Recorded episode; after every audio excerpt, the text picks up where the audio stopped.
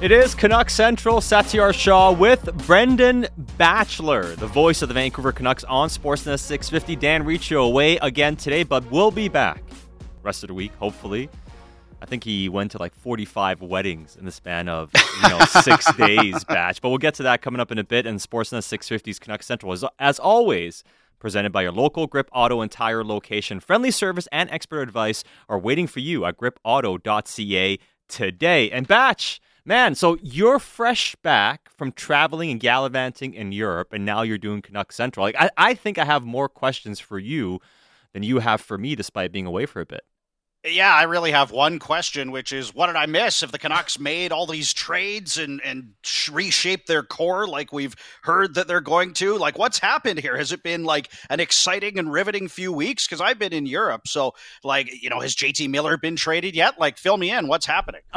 He's been traded multiple times by media and fans, but the Vancouver Canucks themselves have yet to pull the trigger on the deal. And it's really funny because, I mean, how long were you gone, Batch? Just over 2 weeks. Yeah. Just over two weeks. So nothing has changed in the span of the 2 weeks you've been away, but it's been really fascinating seeing the same type of information get repackaged and redelivered and re-brought in. And I'm not criticizing anybody, but it's just going back to... It's this time of the year, right? Exactly. And it goes back to what we've talked about so much about this team, right? We know changes are coming. We know they got to figure out contracts for key players, and if they can't, they're going to trade them. But here's the thing. They haven't figured out if they can sign him yet. So, I mean, that's where we're at. So nothing's really changed over the past 2.5 weeks, Batch, outside of the fact that we've been talking about the same thing in maybe 80 different ways. Yeah, well, it's really the calm before the storm, isn't it? Because I think we all expect, as you allude to, that storm is going to come for the Vancouver Canucks. What form it takes, though, to me, is going to be fascinating. And, I all joking aside, I was keeping my finger on the pulse of what was happening while I was away. So, yeah.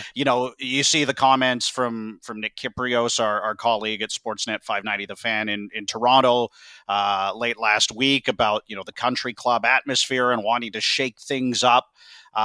It really got me thinking that when Jim Rutherford arrived, he came with this reputation of Trader Jim. Mm-hmm. And everybody thought, oh my goodness, he's made all these trades. He's always been very active in terms of reshaping his rosters. What's going to happen?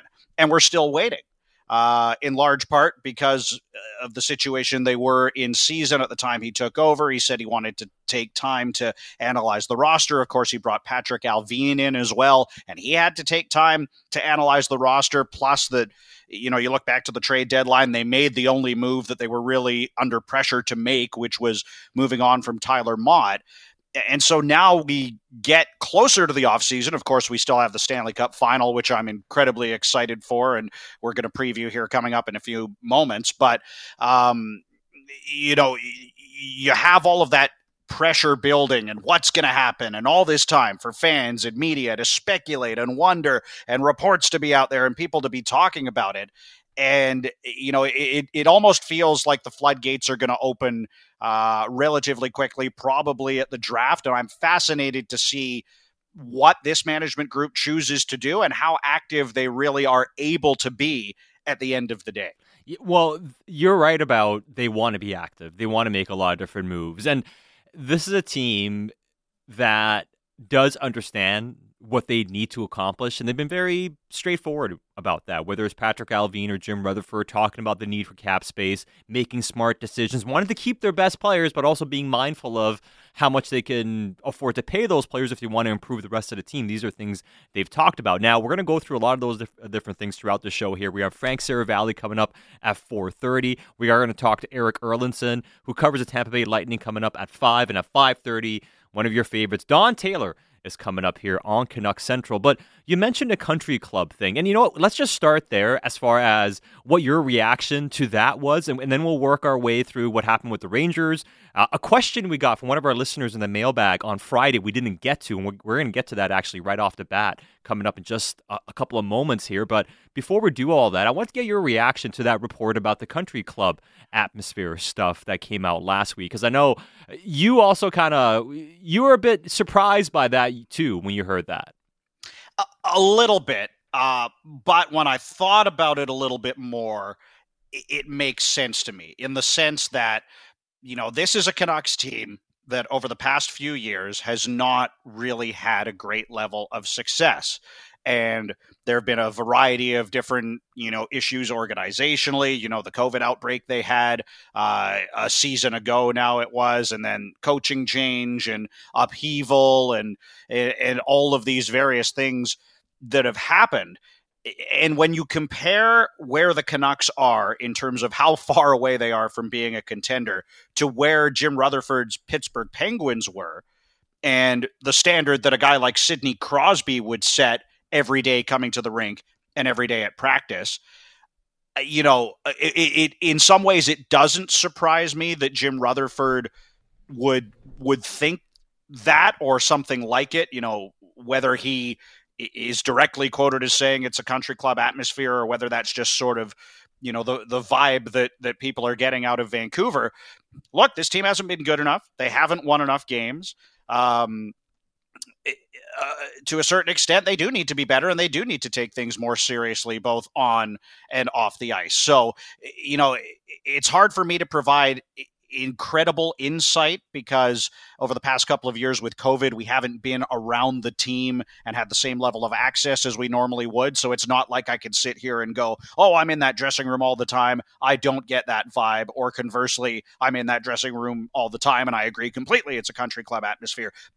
I don't have that kind of feel. But for a guy like Jim Rutherford, who's coming from an organization where he had championship level teams year in and year out, coming to Vancouver, to a group that doesn't have playoff experience, to a group that isn't used to winning, that may not have their standards at the same level as a club like the Pittsburgh Penguins. And, you know, we've heard Patrik Allvin allude to this in the past, too, talking about practice habits and things like this. And, you know, we made a lot of the comments Rutherford made at the end of the season before Boudreaux's future was firmly put in place about, you know, needing to be better, getting out of their own zone and transition and some of these sorts of things.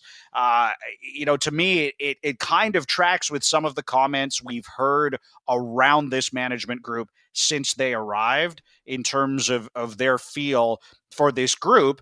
And, you know, whether it's a country club atmosphere or whether it's a group that's just not good enough and needs to get better, either way, you know, we all watched this team this past season, and yes, they went under, you know, on a great run under Boudreaux, but they still have to get better. They still have to get far better if they want to, you know, be a Stanley Cup contender.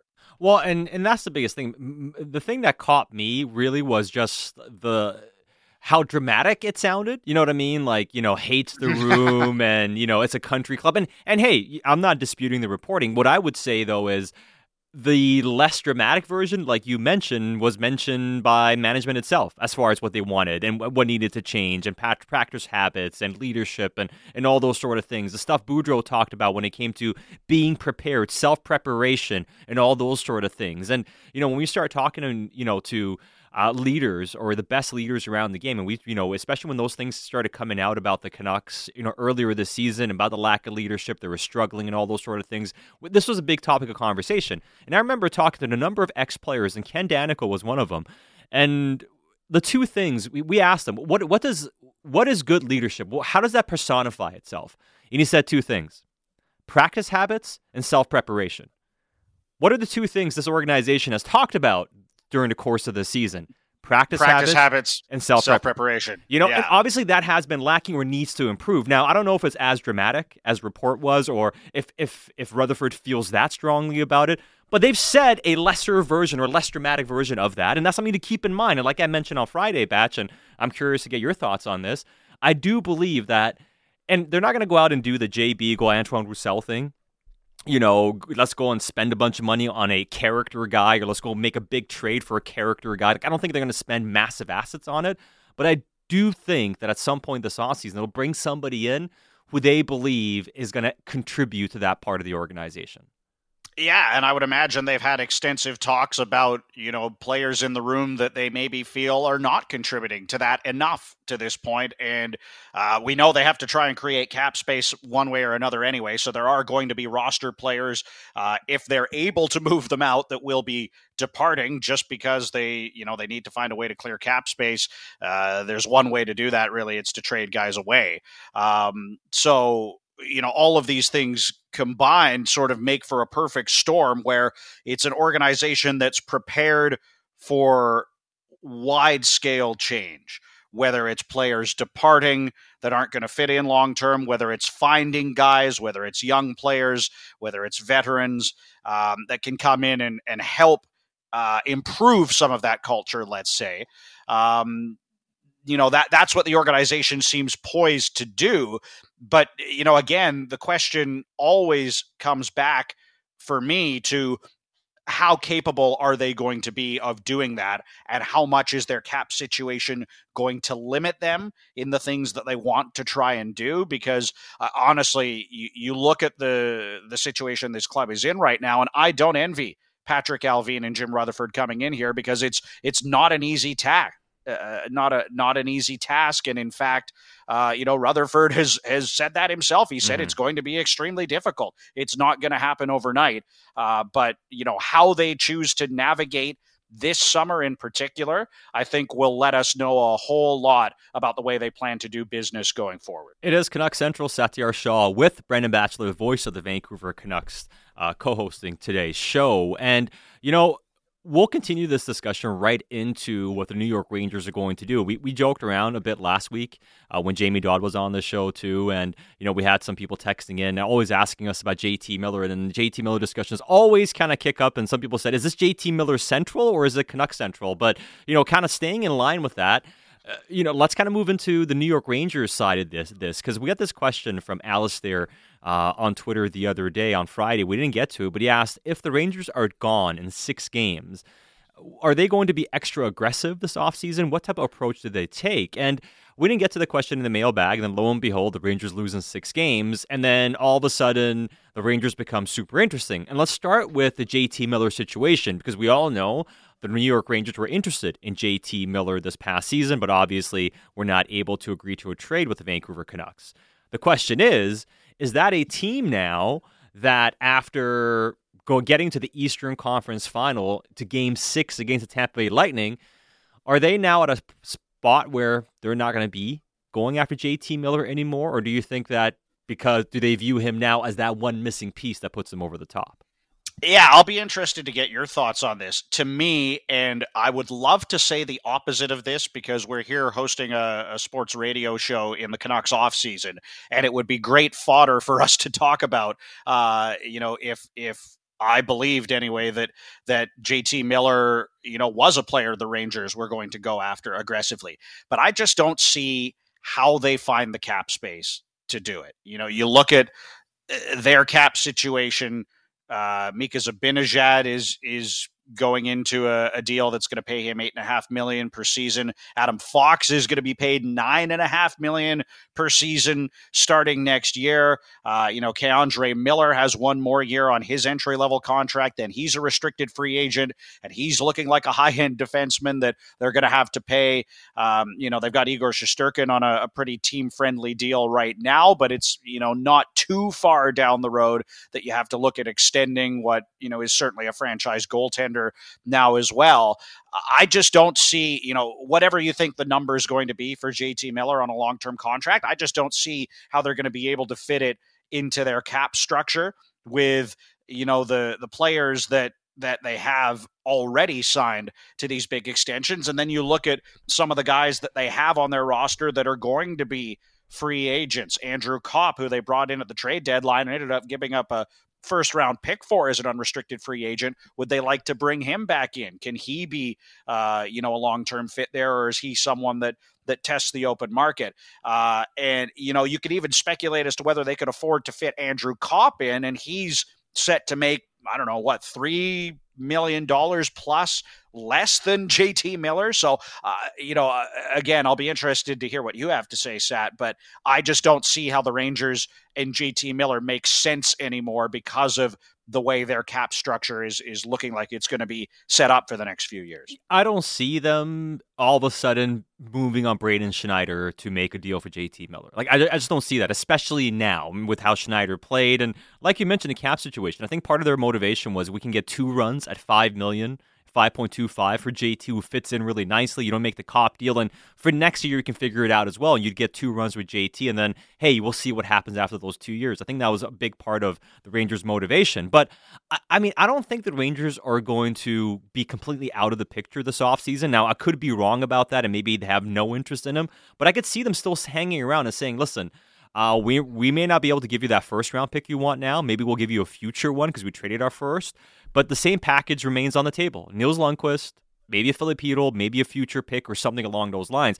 But I don't see them budging over that. I'm not sure that changes things from Vancouver's perspective because that wasn't a deal they were really enamored with to begin with.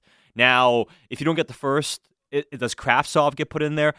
I could see New York still hanging around on the outskirts of things in the negotiations and seeing if their package just moves the needle enough for Vancouver, because I do think Nils Lundkvist is somebody that at least people in the organization do think highly of, but I don't think they're going to be offering above that. So it's very much, hey, here's our best offer, and it's the same deal we were offering you during the season. Well, and here's the other thing that we have to look at with the Rangers is, okay, so they've got these big contracts that are committed.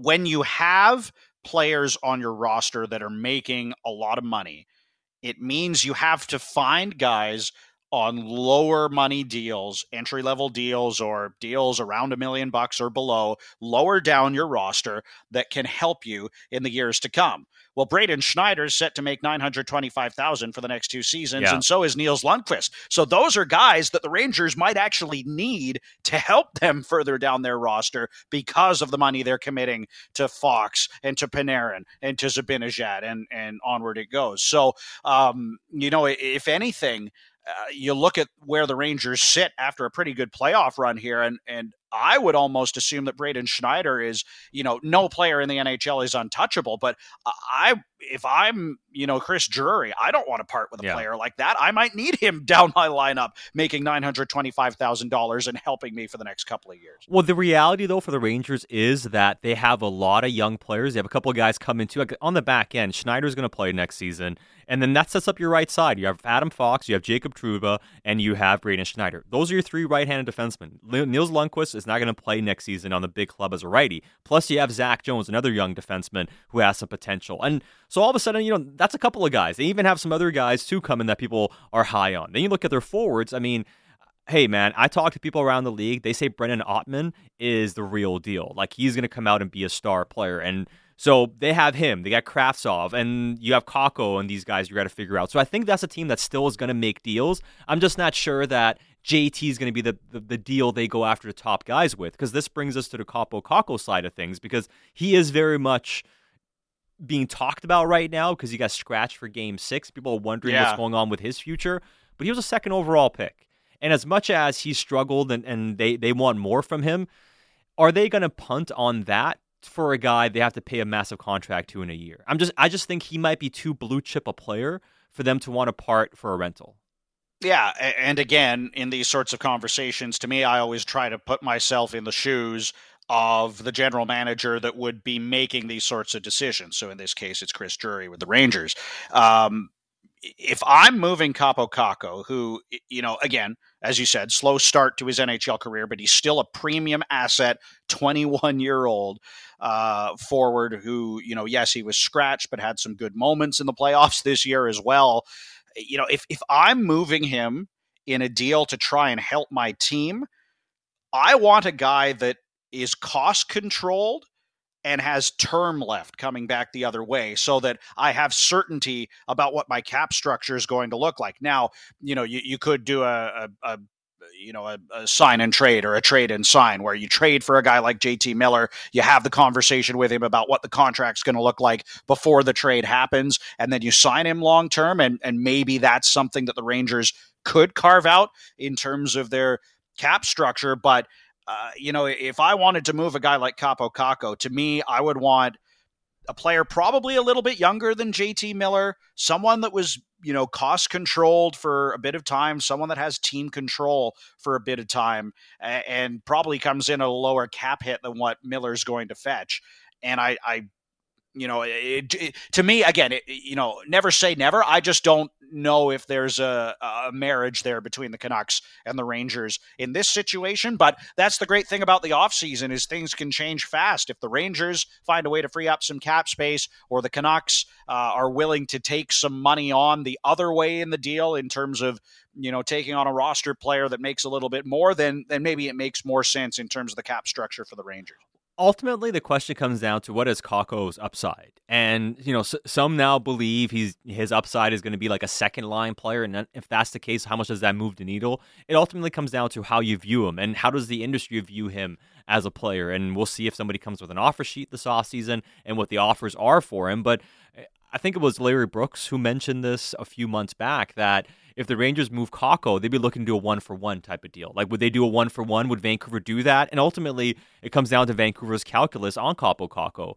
Is he still a player in line to have elite upside? If yes, maybe that's something you consider doing. But if not, from Vancouver's perspective even, is that a guy who has a high enough ceiling for you to just take him back in that type of a deal?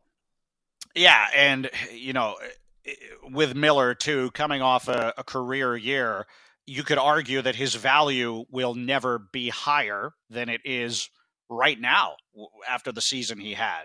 Not saying I don't believe in JT Miller, but he's getting to the point in his career in terms of age where it's entirely possible that last season for the Canucks may be the best season he has in his NHL career. Now, I'm not saying that it will be. It's entirely possible he comes back next year, whether he's with the Canucks or with another team, and continues to build on the great season he had and goes on to greater things. But there is a very real possibility that the time is now to cash in on JT Miller's value, and limiting the return by agreeing to a 1-for-1 deal, regardless of how much you believe in the player coming back.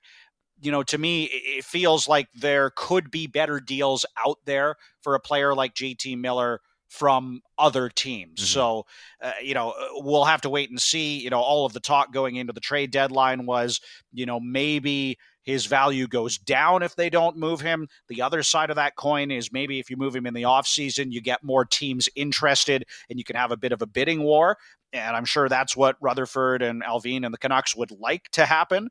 But it remains to be seen whether there is a long lineup of suitors for JT Miller, or whether it ends up being just a handful of teams that are in the mix and interested in acquiring him. Well, it is going to be fascinating, and we'll see if anything has changed, or if there's anything new on that front when Frank Seravalli from Daily Faceoff joins us coming up in the next segment. Now, before we get out of here, let's do a quick little preview on the betting odds and on the Stanley Cup Final, kicking off Game 1 on Wednesday between the Tampa Bay Lightning and the Colorado Avalanche. We'll dig into it a bit deeper on the preview itself coming up in the 6 o'clock hour. We'll also talk a lot of other things coming up then as well. But bet on hockey like never before with Play Now Sports, your local BC sportsbook. And looking at the odds to win the series, Tampa, despite winning back-to-back Stanley Cups, they're pretty heavy underdogs here, Batch. 2.6 on for their odds to win the series, whereas Colorado's coming in at 1.5. And on Game 1, it's pretty much identical on the money line. 2.4 to pick Tampa to win on the road, and Colorado is 1.6 on home ice.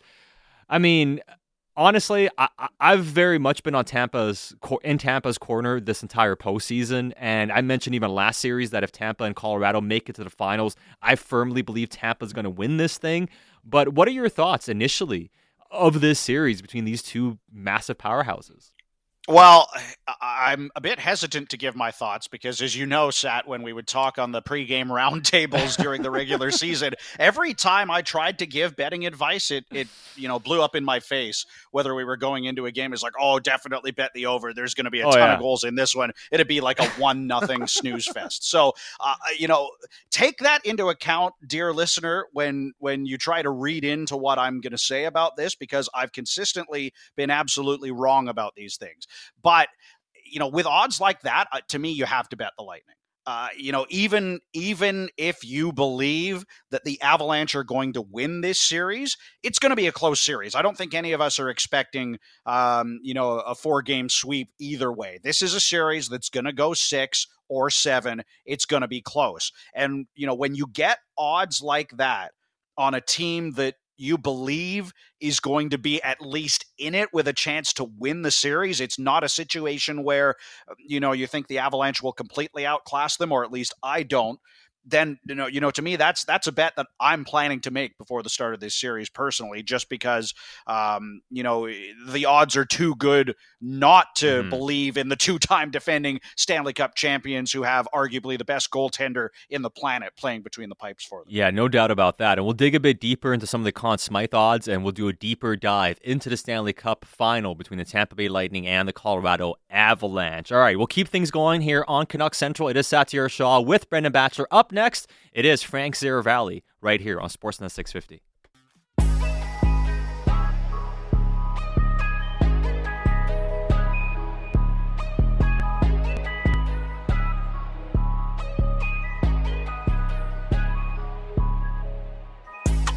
One series to go.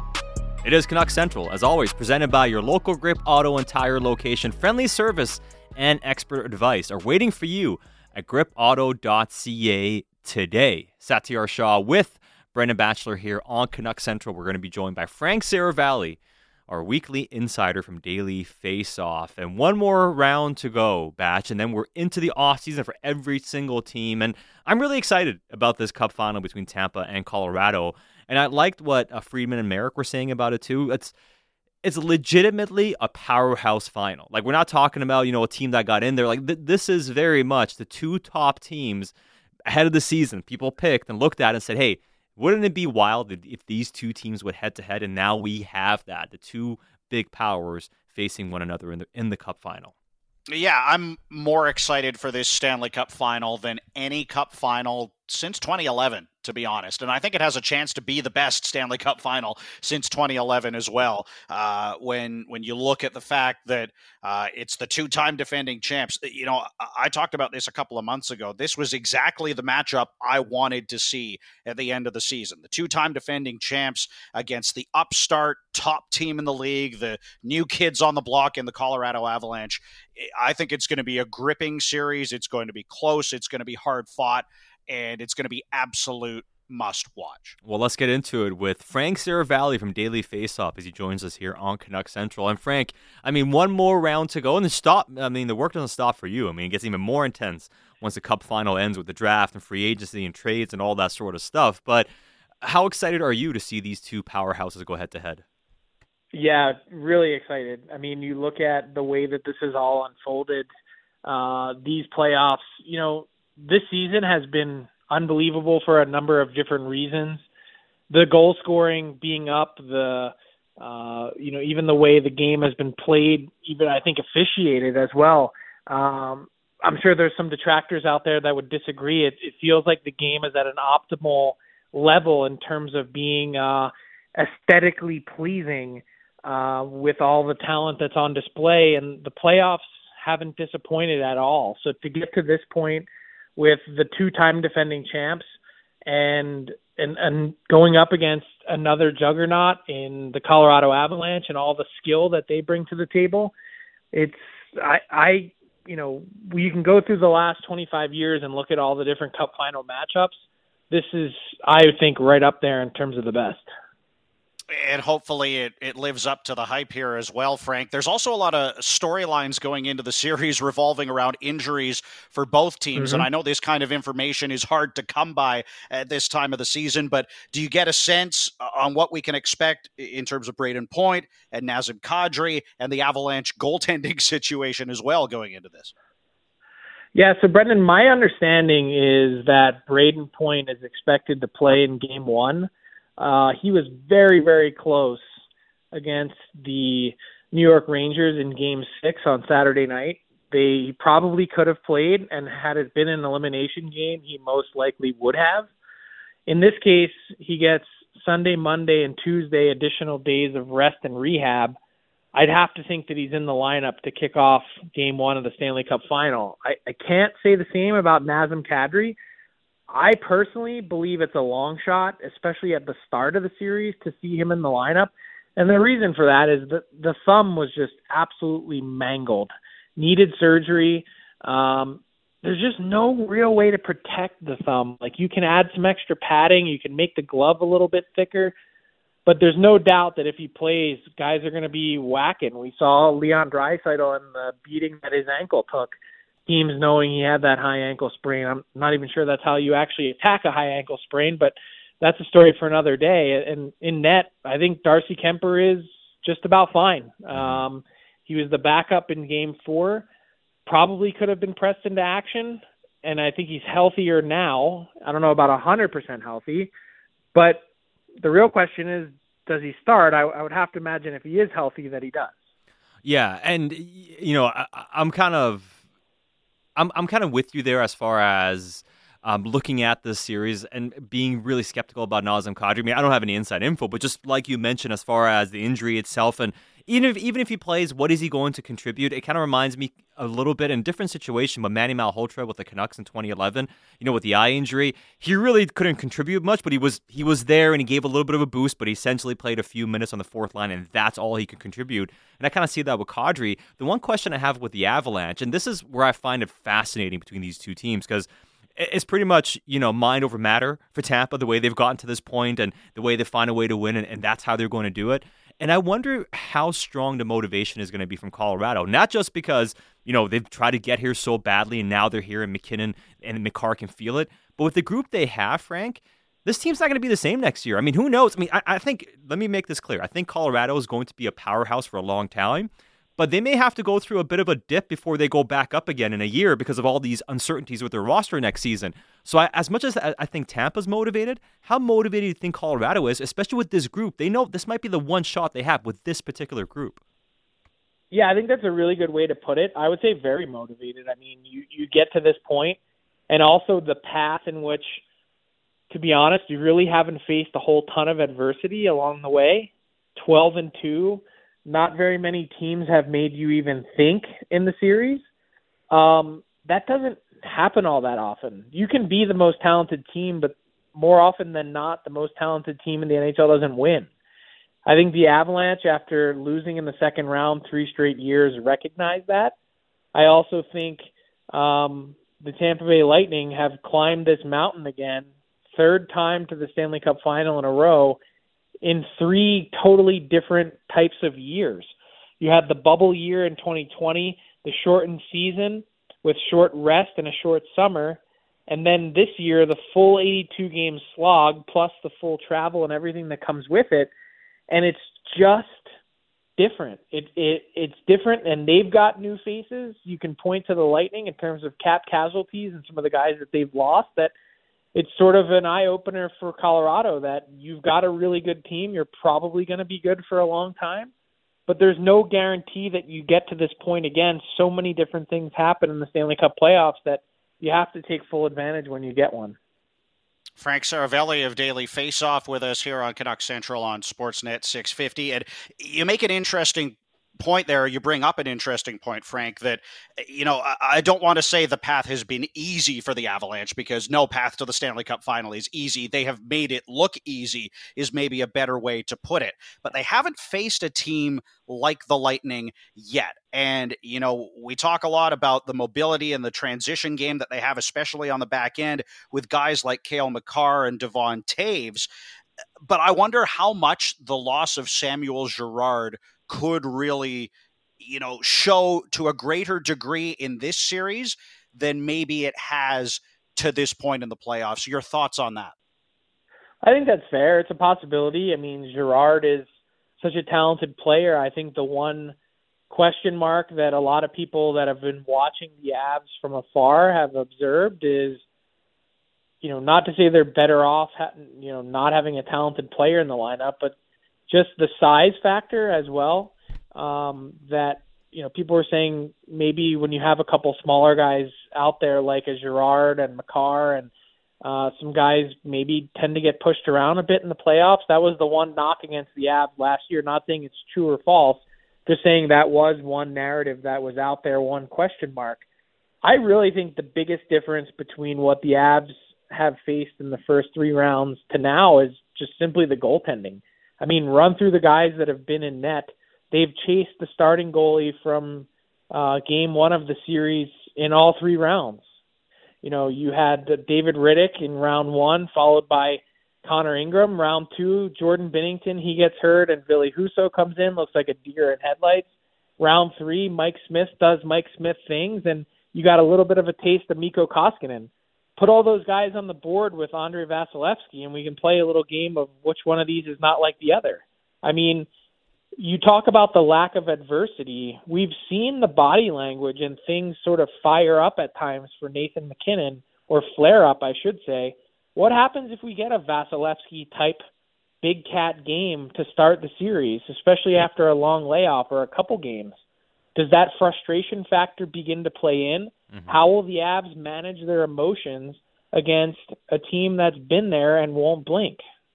Yeah, no, I just love everything about this series, and I can't wait to chat about it more next week as well, Frank. But I did want to shift our sights towards the Rangers here for a moment, too, especially because, well... Man, I thought you were going to say the Canucks. Well, you know what? We're going to get to the Canucks, because especially going back to an episode...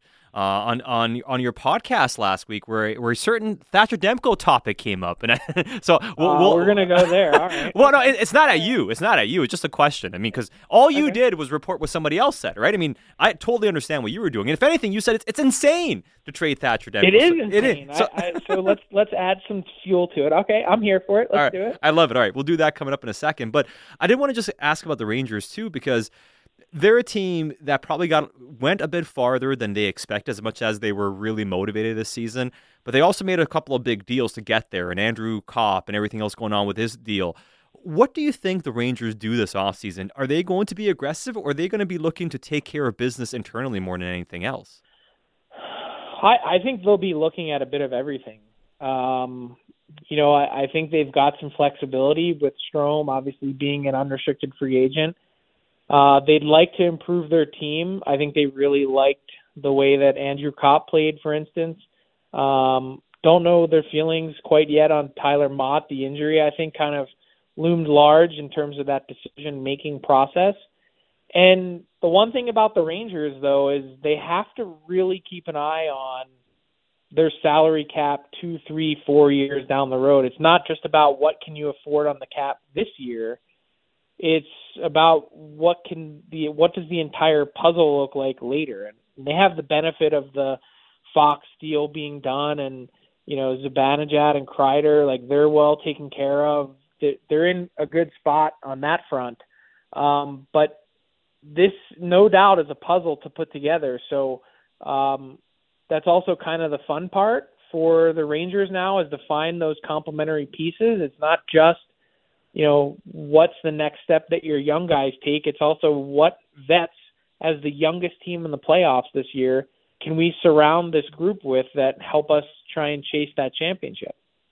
Well, and another interesting storyline for the Rangers coming out of the series against Tampa is Kaapo Kakko and the healthy scratch in Game 6. How much should we read into that? And do you think he's a player that they would at least, be open to talking about in trade this offseason in terms of trying to make some moves to help that roster going forward? I had heard his name come up briefly over the last couple of years, and I think here's the thing that's probably pretty safe to say, and I don't think I'm radioing myself or throwing out some big headline. If the Rangers can acquire a truly special difference maker, and it involves putting up Kaapo Kakko as part of this, the deal to make it happen, I think they would do it. Like, I think their team has shown at this point to be that close, and especially if it's someone that you can either get with some term, or someone that you can re-sign long-term, that sort of takes the edge off of giving up on a young player at this point in his career. They're really well-stocked, like having Alexis Lafreniere do the things that he did at age 20, and the development that we saw in the playoffs, some big goals from Philip Hedl, that's huge. And to potentially take one of, you know, the players off of that kid line, I tend to not read too much into how it played out in Game 6 with him being a healthy scratch. I know Larry Brooks in the New York Post brought up the idea of Jesperi Kotkaniemi and how that left such a sour taste in his mouth. He ends up going to sign an offer sheet with the Carolina Hurricanes. I feel like this was a little bit different. It was a moment in time. And sure, there's frustration there, I could imagine, after the way that line played throughout the playoffs, that, you know, I don't think there's any, you know, they're not looking out there on the market today saying, where can we send Kaapo Kakko? I can tell you that. Well, and you talk about it being a special player that could help them long term. To bring it back to the Canucks, and Sat and I talked about this a bit off the top of the show, does JT Miller fit that mold? Like, could he be someone the Rangers look at, or is the dollar amount on any potential extension for him going to price him out as someone the Rangers would look to maybe try and acquire? I don't think you can price yourself out on a guy like JT Miller. Like, I think if you're able to get your hands on him, not only are you giving up Kakko as part of the package, on top of that, you're signing him to whatever it takes to get the deal done, because I think he's that much of a difference maker. Mm-hmm. He was already in New York. They're familiar with him. He's familiar with the market and the team.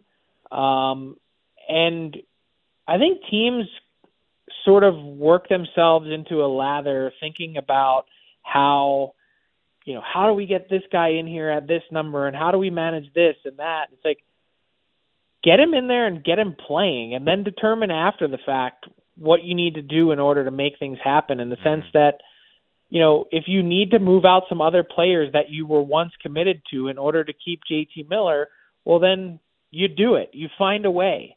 You know, you deal with that part after the fact, that people get so twisted about what they already have on the books. Yeah, and that's a question though with the Rangers, because I know Vancouver liked Brayden Schneider obviously, but do they move off him? If not, does that change things for Vancouver? But I am really interested to see what happens with JT Miller. Now, an offshoot of that, and there's been lots of reports too over the last little while, and I think Patrik Allvin and Rutherford themselves talked about how they want leadership to improve and everything, but when you hear the notion of they want to shake up the leadership group, they want to do different things and change things over, does that come as a surprise to you, or is that just a continuation of the things we've heard since day one, that this organization is very much looking to shake things up significantly if they're able to do so? Yeah, I don't know if it's necessarily shake things up, but just go through the proper evaluation process. Just because you're handed something doesn't mean that the right decisions have been made. And, and I'm also not saying that the wrong ones have been made specifically with regards to their leadership group. But, when you see someone, to me, it's about who is dragging your team into the fight on a nightly basis. And when you see the impact that someone like Miller does night after night, and there was a lot of this from Connor Garland in the first 25 to 30 games as the team really struggled. You have a really talented player in Pettersson. Like, how do you manage all those personalities? How do you set the right tone for your team? Maybe that guy is Bo Horvat. I'm not saying he is or isn't. I'm not qualified enough to make a judgment on that. I'm not there. I don't think anyone in the media is properly qualified to make that judgment, quite frankly. Whatever the team decides to do, it's going to be for the best of the team. Yeah, and as much as, everybody's sitting here and talking about JT being the guy go out, I don't think that assessment's completely been made yet. Do you? About, exactly who's staying and who's going yet? I have not heard that, no. Yeah. And this is a two-part conversation. This is not a one-sided deal where we offer you a pile of money. Like, JT Miller's getting a pile of money from any team in the league. Mm-hmm. It's, does he want to be in Vancouver? It's the same question that a lot of players need to answer. And this summer, it's Johnny Gaudreau in Calgary, it's JT Miller in Vancouver, and a couple others that you really got to decide, do you want to be there or not? Frank Seravalli, Daily Faceoff, is our guest. Now, we teased it a bit earlier. We do have to get into the Thatcher Demko kind of scoop you had. So in conversation with an executive, I know I'm calling it a scoop, but in conversation with an executive, he said that the Canucks should trade Thatcher Demko because he's worried about his hips and him being the next Corey Schneider. And, I think your reaction on the podcast spoke for itself. Like, you sounded dumbfounded when you heard that. I kind of regret ever bringing it up, honestly, with the buzz that was created on social media. Like, I wasn't, that's not me looking for clicks or headlines or any, like, I perhaps it was, you know, maybe even a little bit irresponsible to mention, just passing along a tidbit from a conversation that I was having with a really well-qualified executive to have that conversation. Mm-hmm. It's insane because you look at Demko and his body of work, and you look at where the Canucks would have been last year if they didn't have him. The only other thing I'll say is that it does still kind of surprise you and hit you in the face when you go on Cap Friendly or Hockey Reference or whatever your site of choice is, and you see that he turns 27 in December. I mean, not saying he's obviously old at any point. We think of him as the best young goalie in the league. Maybe Jake Ottinger took that title this year with his playoff run, but that's the way we've thought of Thatcher Demko, and it's like he's getting close to reaching middle age of an NHL goaltender. So I don't know, maybe just something to tuck away in your back pocket and talk about in June when there's not that much else to talk about. Well, you know, the funny thing about all that is because if you look at when Thatcher Demko was drafted, it was the first year Jim Benning was in charge. And there's so much talk about 8 years in charge of this organization. Well, it's been 8 years since Thatcher Demko was drafted, almost 9 years since he was drafted, right? So, I mean, the years kind of catch up on you pretty quickly sometimes. They do. Just ask me. Just look at my mugshot. Yeah. Well, hey, man, listen. I am very much graying exponentially as well, Frank, so I feel you, man. Listen, it's always fun chatting with you, Frank. We appreciate the fun, and people on Twitter and on our text inbox were joking that the executive was probably an executive trying to get Thatcher Demko, so maybe that's what it was. Nah, who knows? Maybe. I think their team may or may not be in need of a goaltender. Can't say for sure. Well, it's one of those things. Hey, Frank, thanks so much for your time, man. We appreciate it. Thank you, guys. Have a great night. Yeah, that's awesome. Frank. Frank Seravalli, Daily Faceoff. But Batch, I mean, you should have seen the reaction on social media. I mean, I know you kept tabs. I could only imagine, man. I know you kept tabs on social media while you were in Europe, but not only that, just like the vibe on the text inbox, people calling in, you know, to the producers when this kind of topic came up. Like, it got people fired up last week. Oh, I'm sure. You know, on the best of days, it doesn't take much to fire up Canucks Twitter. So let alone a prominent NHL executive suggesting that the team should trade their most valuable player and franchise goaltender. I'm sure people took that in stride. No overreaction at all. No, certainly. I mean, everybody took that completely at face value. Now, you know, but I do believe he brought up a really interesting point, but also shows you with goaltending, and I know it's changing because we are seeing younger goalies come in now, but even Jake Ottinger has taken a couple of years, goes to college, and, you know, he's been fantastic, but it's not easy for goalies to come in, and the Canucks drafted Thatcher Demko in 2014, Batch.